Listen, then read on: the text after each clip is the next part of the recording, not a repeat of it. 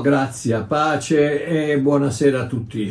Ho sempre detto pace, grazia e buonasera a tutti, ma ultimamente, specie con questa serie Per amore del religionista, mi sono reso conto che non ci può essere pace se prima non c'è grazia. Quindi grazia e pace. Vedo queste povere persone arrampicarsi sugli specchi con le unghie fuori, tutti affannati, per poter dimostrare il loro diritto di mandarmi all'inferno. Posso quasi vedere le loro facce furibonde, tutte sudate e contorte attraverso le loro parole, mentre cercano di spiegarmi che il mio concetto di un Dio d'amore, pieno di grazia e misericordia, è totalmente sbagliato. E che se non mi comporto bene fino all'ultimo giorno della mia vita su questa terra, quel Dio che io adoro e che mi ha donato tutto ciò che posseggo, mi condannerà al fuoco eterno. No, non hanno un grammo di pace. E perché? Perché se non sei persuaso, come Paolo lo era in Romani otto trentotto, che dice: infatti io sono persuaso che né morte né vita, né angeli né principati, né potenze, né cose presenti, né cose future, né altezze né profondità, né alcun'altra creatura potrà mai separarci dall'amore di Dio che è in Cristo Gesù nostro Signore. Oh, se non sei persuaso così, totalmente, perennemente, inesorabilmente persuaso, non riuscirai mai ad avere pace in questa vita. Quindi, da oggi in poi, grazia, pace e buonasera a tutti. Oggi sarà l'ultimo episodio di questa serie Per amore del religionista. Serie che ho iniziato un paio di settimane fa per cercare di raggiungere quei fratelli che, pur disprezzandomi, sono pur sempre amati da Dio, proprio come me, e hanno tutto il diritto di non essere d'accordo con me e di voler conoscere la verità proprio come la voglio conoscere io. Oh, sono io il solo ad avere la rivelazione di questa meravigliosa grazia? Ma chiaramente no. Fin dai tempi di Paolo, i legalisti ponevano le stesse identiche obiezioni che vengono fatte oggi a me. Romani sei quindici dice: che dunque peccheremo noi perché non siamo sotto la legge ma sotto la grazia? Così non sia. In altre parole, ah, intanto sotto la grazia possiamo fare quello che vogliamo.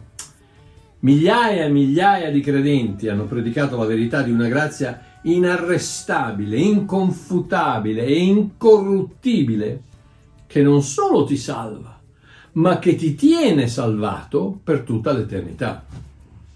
Quindi, ho pubblicato questa serie per ubbidienza a quanto io credo siano state le istruzioni del mio divino Abba Papà, il quale ama disperatamente il religionista e desidera che venga liberato dalle catene del legalismo. Primo Timoteo due quattro dice: Dio vuole che tutti gli uomini siano salvati e che vengano alla conoscenza della verità. Oh, bene. Stasera rispondo alla coppia M e R, che probabilmente impersonano lo spirito del religionista meglio di tutti. Vediamo cosa hanno scritto al mio post su Facebook. Che non si va all'inferno perché si pecca, ma si va all'inferno perché si rifiuta il perdono di Dio per quel peccato. Voglio riportare tutto lo scambio che ho avuto con loro, perché si spiega da solo. M e R dicono: non si va all'inferno solo se si rifiuta la grazia, ma ci andranno anche quelli che, pur avendo ricevuto la grazia, apostateranno dalla fede, tornando a vivere come stile di vita nel peccato. Queste sono dottrine dei demoni, che tanti pseudo-predicatori, apostoli, pastori e dottori insegnano per giustificare la propria condizione di peccato. Uè, mica no, eh? Poi segue una lunga serie di versetti biblici citati fuori contesto e senza un grammo di rivelazione. Al che io rispondo, fra parentesi, sì, purtroppo non ho ancora capito che perdo solo tempo a cercare di convincere chi non vuole sentire ragione. Comunque, io ci provo. Chiusa parentesi. Quindi io rispondo, appunto, negare che quanto dice la scrittura sia la pura verità è proprio una dottrina di demoni. Tra l'altro, per favore, non insultare persone che non conosci. Non è molto, puntino, puntino, puntino, cristiano. Grazie. Oh, M E R, che li chiameremo M E R, procede. Anche i cristiani possono peccare. Se ciò accade, per avvalersi dell'avvocato bisogna pentirsi e ravvedersi dal peccato. Ogni qualvolta si pecca, si glorifica colui che ha commesso il primo peccato, cioè Satana. Mamma mia. E poi un'altra scrittura fuori contesto. M E R continua. Sono d'accordo che le persone vanno all'inferno, non per le loro azioni ma per la loro natura. Meno male. Ma riguardo alle dottrine che girano affermando che non c'è bisogno di chiedere perdono quando si commettono dei peccati, queste sono dottrine di demoni, tutto in lettere maiuscole. Al che io, fra parentesi, testa dura, rispondo. Eh no, perché allora vorrebbe dire che Efesini uno sette, due dal quattro all'otto, Colossesi uno tredici quattordici, Colossesi due tredici, Ebrei dieci dieci quattordici diciassette, primo Giovanni due dodici e tante, tante, tante altre scritture che affermano che tutti i nostri peccati sono stati perdonati sulla croce, sono scritture false. Tra l'altro sto ancora aspettando le tue scuse sugli insulti che mi hai fatto, pur non conoscendomi. Se vuoi, ti mando un mio libro intitolato semplicemente Grazia, gratuitamente, chiaramente, che forse, chissà, potrebbe anche aiutarti a capire cosa dico. Un abbraccio. Oh, M E R risponde: ti ringrazio, ma non ho bisogno dei tuoi insegnamenti. E adesso tutto in lettere maiuscole. Non mi scuso con chi diffonde dottrine dei demoni, danneggiando la Chiesa di Cristo. E chiude con un abbraccio. Un abbraccio? Sì, stretto, stretto, intorno al collo. Ok, io rispondo ancora, sì, ancora. Eh, oh. Allora, visto che non hai bisogno del mio insegnamento, spiegami l'errore di quelle scritture che ti ho appena elencato. O anche quelle fanno parte della dottrina dei demoni. Tra l'altro, la tua arroganza con un fratello più anziano di te è insuperabile. Fra parentesi, forse potrei anche avere torto, ma sono pur sempre un, frate- un fratello, a meno che non credi che anch'io vado all'inferno, il che è probabile, visto il tipo. E chiudo con bravo, over and out, che vuol dire ci ho provato a spiegarti, ma non c'è peggior sordo di chi non vuole sentire. E adesso non ti rispondo più, perché altrimenti passerei la vita a discutere con te. Oh. Dopodiché, finalmente, M E R, M E R chiudono la discussione, evitando per l'ennesima volta di rispondere a quanto io gli ho presentato, ma affermando: niente di personale, è solo apologia delle dottrine sane degli apostoli, ari maiuscola, quelli veri. Ok. Cari M E R, M E R, non so perché continuate a parlare di veri apostoli, di pseudoapostoli, eccetera, eccetera. Dovreste saperlo che neanche a me piacciono i titoli. Comunque, un paio di, consider- un paio di considerazioni per riassumere questa serie intitolata Per amore del religionista. L'ossessione, l'ossessione del peccato. Oh, non si va all'inferno solo se si rifiuta la grazia, questo è quello che dice MeR, ma ci andranno anche quelli che, pur avendo ricevuto la grazia, apostateranno dalla fede, tornando a vivere come stile di vita nel peccato. Come al solito, la fissazione del religionista, invece di essere sull'opera di Cristo, la giustizia, è sull'opera di Satana, il peccato. Contrariamente a quanto dice Paolo in Romani cinque venti, che la grazia è e sempre sarà più potente del peccato, il religionista è convinto che se uno pecca perde la grazia, ergo la salvezza. Ma a cosa servirebbe la grazia se non ci fosse il peccato? La grazia esiste proprio perché l'uomo pecca e non può farne a meno. Visto, amore mio, che per evitare il peccato l'uomo dovrebbe ubbidire a tutti, ripeto, tutti i seicentotredici comandamenti della legge, proprio come afferma l'Apostolo in Giacomo due dieci, che dice: chiunque infatti osserva tutta la legge, ma viene meno in un solo punto, un solo punto, è colpevole su tutti i punti. Tutta la legge in greco è la holos nomos, che vuol dire la totalità della legge, l'integrità della legge, ogni piccola parte della legge. Ecco perché Paolo non esita a dire in Romani tre ventitré: tutti hanno peccato e sono privi della gloria di Dio. Amore mio, forse non commetti adulterio, caro M R, anche se Gesù dice che basta guardare una donna per farlo, ma forse lavori di sabato. O forse non hai ucciso nessuno, fra parentesi, anche se Gesù dice che basta insultare qualcuno per farlo, ma mangi il maiale. No, amore mio, ogni essere umano pecca regolarmente, giornalmente, continuamente, incluso te, incluso me. Due, l'arroganza del religionista. Non ho bisogno dei tuoi insegnamenti. Oh, non sono disposti ad ascoltare ragione, perché, come ho detto ad un altro religionista che continua a bombardarmi di commenti negativi ogni giorno, la tradizione vi ha messo dei paraocchi giganti che non siete disposti a rimuovere nel caso dobbiate ammettere che avete torto. Il mantra del religionista è: non darmi prove o fatti, ho già deciso. Numero tre, la scelta dei versetti. Oh, ciò che in inglese si chiama cherry picking, eh, che potrebbe essere tradotto con scelta selezionata. I religionisti hanno un pacchetto di scritture preferite alle quali si attaccano ferocemente e si rifiutano di prendere in considerazione ciò che loro stessi chiamano tutto il consiglio di Dio, non sapendo che è proprio Paolo, nel contesto di Atti venti ventisette, che dichiara che tutto questo consiglio di Dio è proprio il Vangelo della grazia, che i religionisti del tempo non volevano che lui predicasse, proprio come quelli di oggi. Atti venti ventidue ventisette.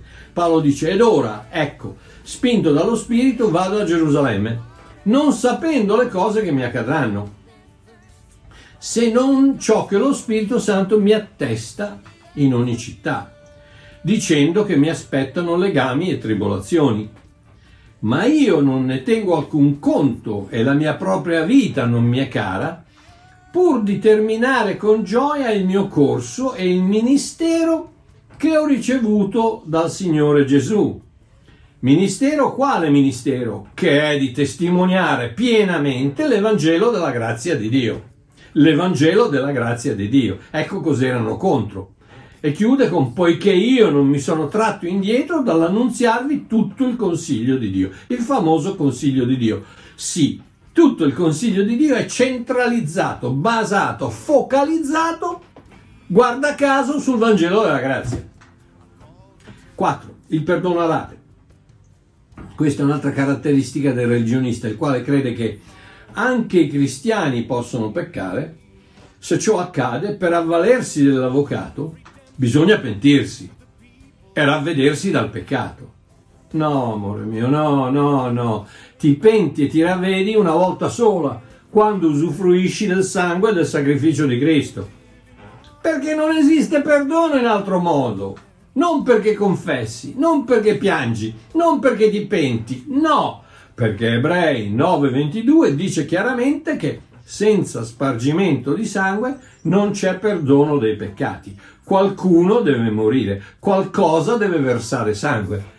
E qui o la scrittura è verace o facciamo il cherry picking, le scelte selezionate. Siamo perdonati una volta per sempre di tutti, tutti i peccati passati, presenti e futuri, grazie all'immenso sacrificio di Gesù sulla croce e del suo sangue versato, non grazie al nostro grado di pentimento. Colossesi uno, tredici e quattordici. Poiché Egli ci ha liberati dalla potestà delle tenebre e ci ha trasportati nel regno del suo amato Figlio, in cui abbiamo la redenzione per mezzo del suo sangue e il perdono di tutti i peccati. O, o come la mette l'annuncio, libera interpretazione di Babbo Mario, avete mai sentito parlare della liberazione? Bene, è già avvenuta. Siamo stati interamente liberati dal potere delle tenebre, totalmente trasferiti nel regno dell'amore di Cristo e completamente perdonati di ogni peccato, passato, presente e futuro. Grazie all'opera di assoluta redenzione che il suo sangue ha operato per noi e in noi. Non c'è bisogno di ripetere nulla. cinque. Per finire, ce ne sarebbero altre, ma penso che queste poche considerazioni possano bastare. Oh, il religionismo uccide la gioia. Uè, sono sempre arrabbiati. MeR mi ha scritto mezza, mezzo messaggio in lettere maiuscole per farmi capire che stava urlando al computer, immagino. Un altro che mi ha appena scritto mi dice: i comandamenti di Dio sono santi e nessuno si può permettere di modificarli, hai capito? Uè. Eh, non mi conosce. Oh, conosciamo tutti quella meravigliosa scrittura in Neemia otto dieci che dice: non rattristatevi perché la gioia dell'Eterno è la vostra forza.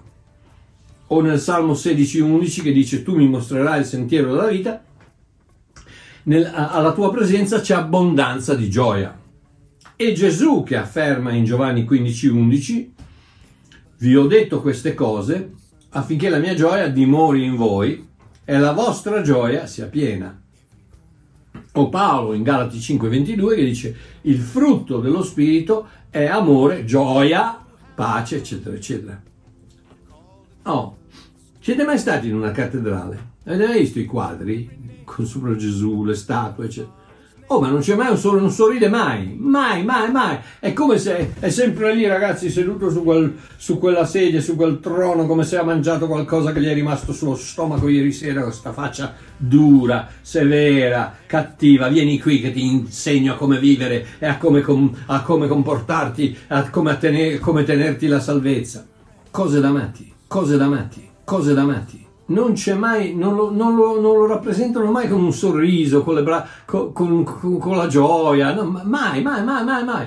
Oh, e, e non solo le cattedrali, quelle cattoliche, ma anche alcune evangeliche. Oh, io ho predicato in cinque continenti, centinaia, centinaia, centinaia di comunità, e vi assicuro che, soprattutto in Italia, invece di manifestare gioia nelle nostre assemblee, oh, sembra che sia morto il gatto. Si loda con una faccia tutta storta: Signore, ti amo, ah, come se si avesse il mal di pancia. O oh, per non parlare delle preghiere: Signore, ah! Piangono tutti, ragazzi, pia- perdonatemi.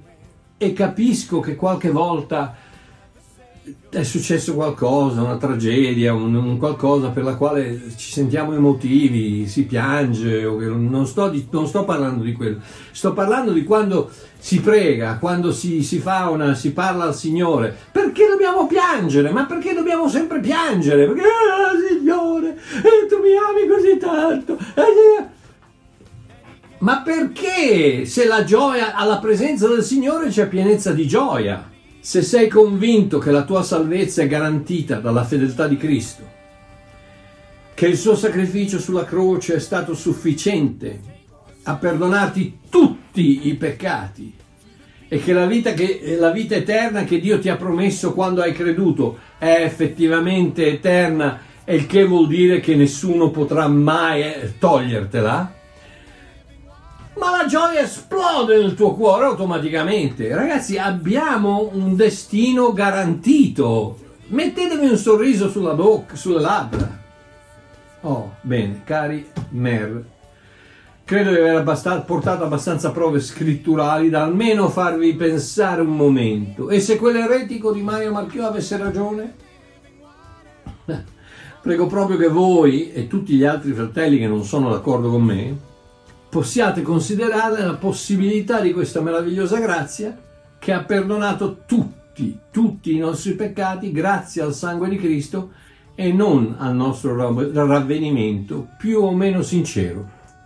Questa meravigliosa grazia che ci insegna a non peccare e che ci sprona a santificarci nella nostra condotta.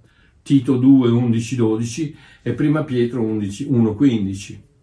Questa meravigliosa grazia che ci assicura la vita eterna, eterna, non temporanea, eterna per sempre nella mano potente del nostro divino pastore Gesù, in cui abbiamo creduto. Giovanni tre, sedici. Oh, prego proprio che in qualche modo vi abbia messo la pulce nell'orecchio. La divina pulce nell'orecchio. Vi abbraccio tutti, cari religionisti, vi voglio bene. Spero, spero, spero, spero che possiamo discutere. Se, se, se posso, se, se non vi dispiace, ditemelo. Vi mando uno, due, tre, tutti i libri che volete, tutti gli insegnamenti, tutti i corsi video, tutti, tutto quello che volete, ve lo mando gratis. Soltanto per il desiderio di farvi un attimo guardare alla possibilità che chissà, magari può darsi che quando Dio dice nessuno potrà mai toglierti dalla mia mano, vuol dire proprio nessuno potrà toglierti mai dalla mia mano. Un abbraccio a tutti, ci vediamo mercoledì sera alle ore venti. Un bacione da Babbo Mario.